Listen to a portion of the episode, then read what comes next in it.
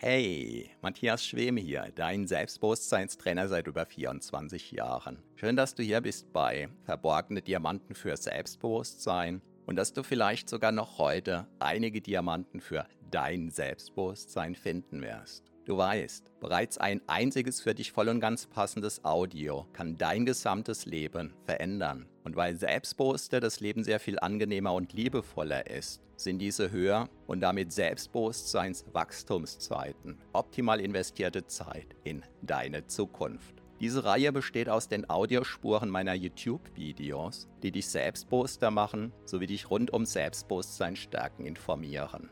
Bereits kurz nachdem ein neues YouTube-Video erschienen ist, kannst du hier die Audiospur hören. So wie der stete Tropfen den Stein höhlt, stärken diese Rohdiamanten dein Selbstbewusstsein. Zum Glück sehr viel schneller. Keine Sorge, ein zu viel gibt es nicht. Und solltest du mal dabei einschlafen, kann das die Wirkungen sogar noch vertiefen. Meinen Hauptpodcast findest du auf selbstbewusstseinpodcast.de. So, ganz viel Spaß mit deinem von Episode zu Episode wachsenden Selbstbewusstsein wünscht dir dein Selbstbewusstseinstrainer Matthias Schwem. Kannst du mit dieser eigenartigen Technik eine drohende Traumatisierung selbst auflösen? Hallo und herzlich willkommen. Mein Name ist Matthias Schwem und ich bin Selbstbewusstseinstrainer seit 1997. Wenn man Gazellen zuschaut, die gerade gehetzt werden und die um Haaresbreite dem Tod gerade mal wieder noch so von der Schippe springen, dann kann man ein sehr eigentümliches Phänomen beobachten. Denn dann, wenn die Gazelle sich wieder sicher fühlt, dann schlottert sie eine ganze Weile am ganzen Körper voller Angst und plötzlich ist dieses Phänomen beendet. Man mutmaßt, die Gazelle hat sozusagen das Angstphänomen bearbeitet, die Gazelle hat das Angstphänomen abgeschüttelt und danach geht der Gazelle wieder so gut wie zuvor und es bleibt, bleibt insbesondere keine Traumatisierung zurück. Ich denke, jedem ist sofort klar, was einer traumatisierten Gazelle drohen würde, die sozusagen mit gesenktem Kopf und mit schlechter Stimmung über das äh, Feld trottet. Ja, das nächste Raubtier würde sich über eine leicht zu fangende Nahrung freuen. Und damit wäre es um die Gazelle geschehen. Und sinngemäßes gilt für viele weitere Fluchttiere, die eben alle ihr Überleben, ähm, ja, ihr Überleben der Tatsache zu verdanken haben, dass sie eben insbesondere aus auch lebensbedrohlichen Situationen nicht mit einer Traumatisierung entkommen, sondern dass sie psychisch danach wieder ja klar sind, dass sie sozusagen ähnlich wie die Gazelle über so eine Art Angst wegzittern, eine Art Angst Psycho Reboot machen, sodass danach praktisch alles wieder auf Start gestellt ist. Und dieses Tier wieder im Anbesitz seiner ganzen Energie ja weiterleben kann und wenn es mal wieder flüchten muss, dieses Tier, dann kann es eben wieder 110% geben, um hoffentlich auch dem nächsten Angreifer wieder davon zu kommen. Ganz anders sieht es bei Menschen aus. Der Mensch ist möglicherweise das einzige Wesen, das sich den in Anführungszeichen, und das ist jetzt eher so ein bisschen sarkastisch gemeint, Luxus gönnt, sich nach einer Traumatisierung in seine Höhle zurückziehen zu können, sich zu bedauern, eine schlechte Stimmung zu schieben. Und ja, mir ist vor einer Weile Folgendes passiert. Ich war spät abends im Zug unterwegs. Ein Zug, in dem nicht mehr allzu viele Gäste waren. So, und ich weiß nicht, wie, die, wie sich dieser Wägen genau nennen, so ein Panoramawagen, der zwei Etagen hat. Und ich saß oben und es waren da einige wenige Fahrgäste. Und plötzlich kam eine Gruppe alkoholisierter junger Menschen, so sieben, acht Leute ungefähr. Und die setzten sich hinter mich, nicht direkt hinter mich, so drei, vier Bänke hinter mich. Ich sah sie nicht, aber ich hörte sie. Und die relativ wenigen Fahrgäste, die da oben saßen, wie gesagt, es ging in die Nacht hinein, Ähm, die hatten sich überwiegend ganz schnell verkrümelt. Einige hatten sich erst dann verkrümelt, nachdem sie eben ziemlich, wie soll ich sagen, ähm, mir fällt gerade der richtige Begriff nicht ein. Ich denke, du kannst es dir vorstellen. Ich merke, äh, meine Betroffenheit kommt auch doch teilweise noch zurück. Jedenfalls, es dauerte nicht allzu lange und dann fingen die an, mich anzupöbeln. Und die hatten Alkohol dabei. Der Alkoholpegel ist immer weiter gestiegen und ich fühlte mich massivst bedroht. Und ich nahm diese Situation sehr bewusst wahr damals. Ich nahm sehr bewusst wahr, was gerade in mir geschieht und ich habe gemerkt, ich bin in das Muster ganz tief eingetaucht, ich mache mich unsichtbar, sprich, mein Körper, der war fast wie gelähmt. Ich hätte reagieren können, definitiv, aber ich habe gemerkt, das ist eben das dominierende Muster, in das mein Körper, in das mein, ja, meine Psyche gerade umschaltet. Und ich hab, bin innerlich geschwankt zwischen, halte ich mich weiterhin sozusagen am Sitz fest oder folge ich meinem gelegentlichen Fluchtimpuls, sprich springe ich an der nächsten Bahnstation einfach mitten in der Nacht aus dem Zug raus. Da war dann aber der Aspekt, wo mir mein Verstand gesagt hat, nein, äh, das gönne ich denen nicht. Und auf der anderen Seite wusste ich natürlich nicht, wie das Ganze weitergeht. Wie gesagt, die hatten ordentlich Alkohol noch dabei und die Stimmung, die war immer aufgeheizter. Und hin und wieder, ganz selten, war in mir der Impuls, ich springe auf und schlag dem Anführer der Gruppe einfach voll ja, mit der Faust ins Gesicht. Das habe ich in meinem ganzen Leben noch nie getan. Ich habe nur gemerkt, in mir war dieser Impuls, um mich zu schützen. Und da ich aber nicht wissen konnte, inwieweit die ein Messer oder sonst was dabei haben, habe ich das nicht getan. Und im Wesentlichen habe ich mich also quasi an meinem Sitz festgehalten, beziehungsweise war vor Angst letzten Endes wie gelähmt.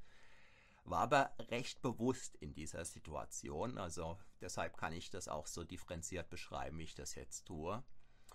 Und ich wusste, ähm, ich hatte noch eineinhalb Stunden Fahrtstrecke vor mir und ich wusste nicht, wie ich reagieren werde im Fall der Fälle. Ich wusste auch nicht, eskaliert das Ganze. Jedenfalls nach einer Strecke, also es ging um, wie gesagt, eineinhalb Stunden, das hat sich endlos angefühlt. Und diese eineinhalb Stunden, also die haben sich mindestens angefühlt wie zehn Stunden oder sowas.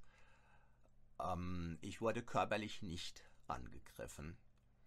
Bin dann ausgestiegen und ich habe gemerkt, ich bin sowas von fix und fertig. Bin in mein Auto gestiegen, bin nach Hause gefahren. Ich hatte es zum Glück vom Bahnhof aus nicht weit und unterwegs war mir klar, was ich tun werde. Und meine Frau war noch wach oder ist wach geworden, weiß ich nicht mehr. Jedenfalls habe ich zu ihr gesagt, sie soll mich bitte nicht fragen, was mit mir los ist. Und ich gehe jetzt in den Wald laufen und es kann sein, dass ich zwei, drei Stunden weg bin. Und mir kam letzten Endes die Geschichte von dieser Gazelle in den Sinn. Und mir war klar, wenn ich mit dieser massiven Angst, die ich in mir hatte, wenn ich damit jetzt zu Bett gehe, dann werde ich die nächsten Stunden sowieso nicht schlafen. Und diese Erlebnisse, die werden wieder und wieder durch, ja, mir durch den Kopf jagen, sodass genau das, was ich mir nicht abspeichern möchte, ich nach dieser Nacht mutmaßlich x-mal wiederholt hätte und es damit tief in mein Gehirn eingebrannt wäre. So meine Befürchtung. Und damit das auf keinen Fall geschieht, habe ich mir die Turnschuhe geschnappt, habe mir eine Taschenlampe geschnappt und bin einfach losgelaufen. Ähm, Strecken, die ich gut kannte wobei ich nicht typischerweise in die Nacht hineinlaufe, manchmal schon. Insofern die Dunkelheit war nicht so das Besondere.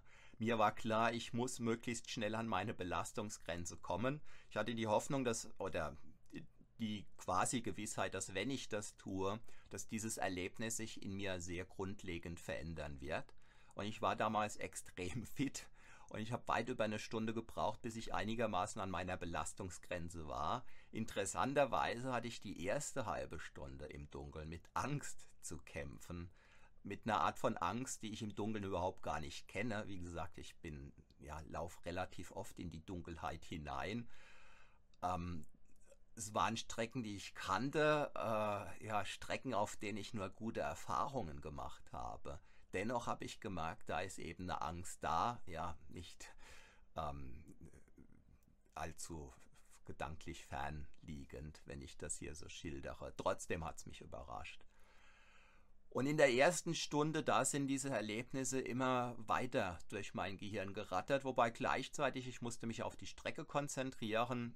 Wie gesagt, Taschenlampe, Nacht. Es kamen mir andere Gedanken in den Sinn, eben die Angst vor der aktuellen Umgebung. Und als ich dann gut eine Stunde gelaufen war und ich gemerkt habe, ich werde so langsam körperlich K.O., da habe ich gemerkt, dass diese Gedanken allmählich in mir zur Ruhe kommen. Und es hat vielleicht eine weitere halbe Stunde gedauert und ich habe gemerkt, ich bin wieder im Einklang mit mir. Ich habe meinen inneren Frieden wieder, ich bin wieder relativ entspannt. Und es waren dann zwei, zweieinhalb Stunden sowas, bis ich wieder zu Hause war. Ich habe geduscht, ging ins Bett, war todmüde, habe super gut geschlafen und habe dann in ganz wenigen Sätzen meiner Frau am nächsten Tag davon erzählt. Ähm, ich wollte einfach dafür sorgen, dass dieses Bild verschwinden kann. Ja, und ich bin mir ziemlich sicher, diese Situation hätte zu einer Traumatisierung in mir geführt. Zu einer nachhaltigen Traumatisierung hätte ich dieses Erlebnis nicht auf diese Art und Weise bearbeitet.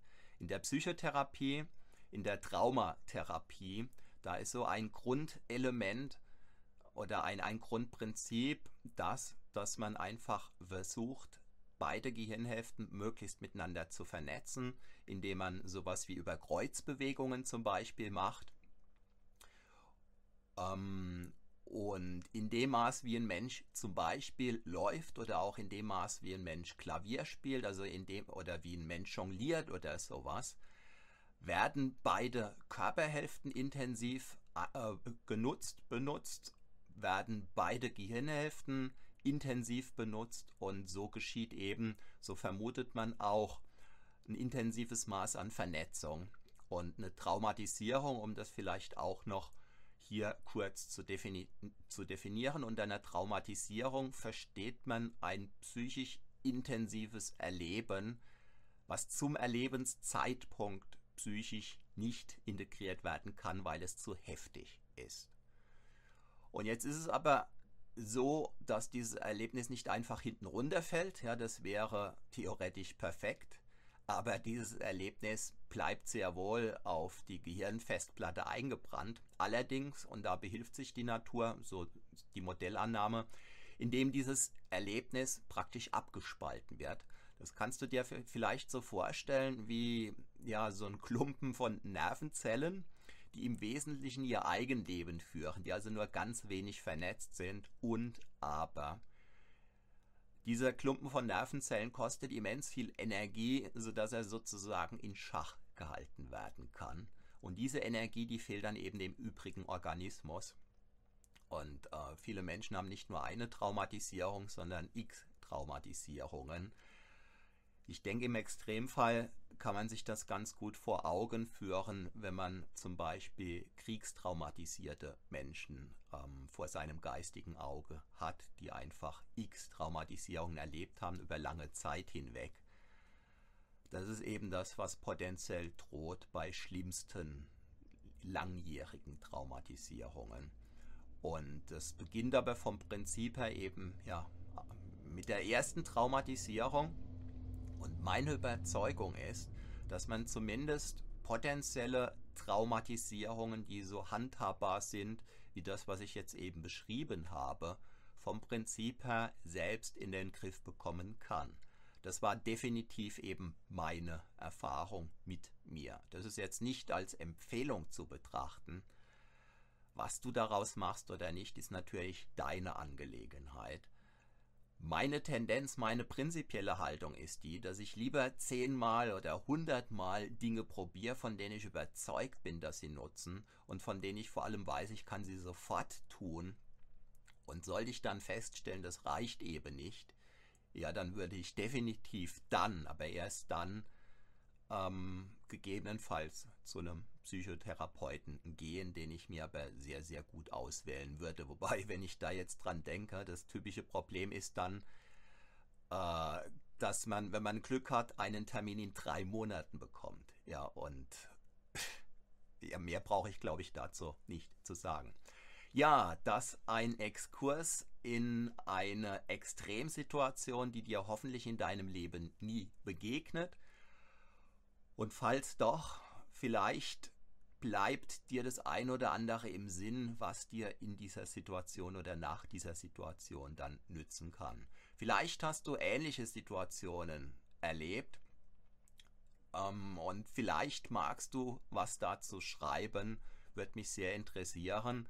Vielleicht hast du eine ganz andere intuitive Technik entwickelt. Schreib's mir gerne unter das Video. Du kannst dir sicher sein, dass ich mir das sehr, sehr aufmerksam durchlesen werde und dass ich darauf reagieren werde. Ja, wenn dir dieses Video den ein oder anderen Impuls geben konnte, dann zeig's mir bitte mit einem Daumen nach oben. Abonniere unbedingt jetzt diesen Kanal. Ich bedanke mich recht herzlich für deine Aufmerksamkeit. Schau auch mal in die Links unter diesem Video. Da könnte was Spannendes für dich dabei sein. Ich freue mich, wenn du auch morgen wieder mit dabei bist. Mein Name ist Matthias Schwem.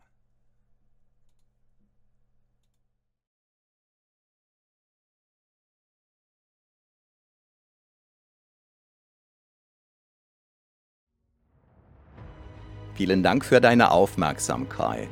Das war eine Folge von Verborgene Diamanten für Selbstbewusstsein mit Matthias Schwem, dem Pionier in Sachen Selbstbewusstsein stärken seit über 24 Jahren. Abonniere auch meinen Hauptpodcast jetzt gleich auf selbstbewusstseinpodcast.de. Denn je stärker dein Selbstbewusstsein, desto stärker und erfüllter ist dein Leben. Selbstbewusstseinpodcast.de